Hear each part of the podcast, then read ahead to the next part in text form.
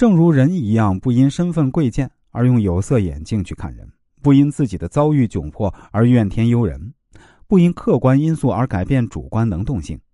在春秋时，孔子学生颜回驾驶的马车周游各国，他们来到匡地，当地人恨颜回和杨虎，恰好孔子很像杨虎，匡人纠集军队围攻他们，子路赶忙去保护孔子。只见孔子面色温和，谈笑自若。十分平静的弹着琴，匡人见状惊讶万分，于是想到此人品行非匹夫所能及。后来与孔子交谈甚欢，和睦相处。从中我们不难看出，一个人的人格魅力在于他平时的修身养性、风度、气质、能力皆是上上之选。倘若一行人中没有孔子，后果也是不堪设想的。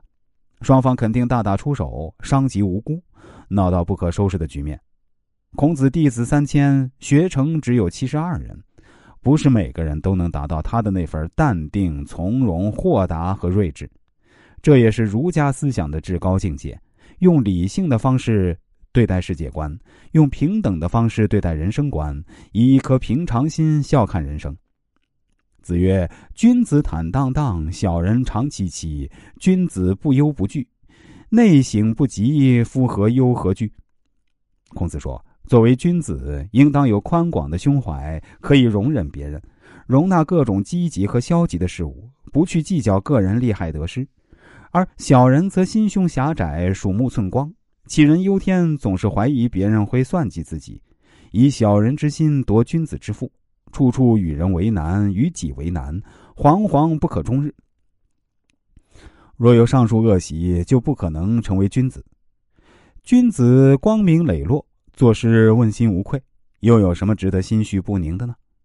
孔子还以物育人的道理教育弟子：芝兰生长于深山野林之中，不因土壤贫瘠、林荫密布、不见阳光而放弃扎根生长，更不以无人问津、无人观赏而放弃散发芳香的权利。其实啊。让别人感到舒服是一种顶级的人格魅力。有一次逛上海南京路时，发现这样一件让人钦佩的事儿：那是上海世博会的时候啊南京路在平时啊是人潮汹涌、沸沸扬扬，更何况是在举国欢庆的世博盛会啊！我和朋友在一家大商场一楼看专柜展品，那时啊比较热卖的是世博的吉祥物海宝。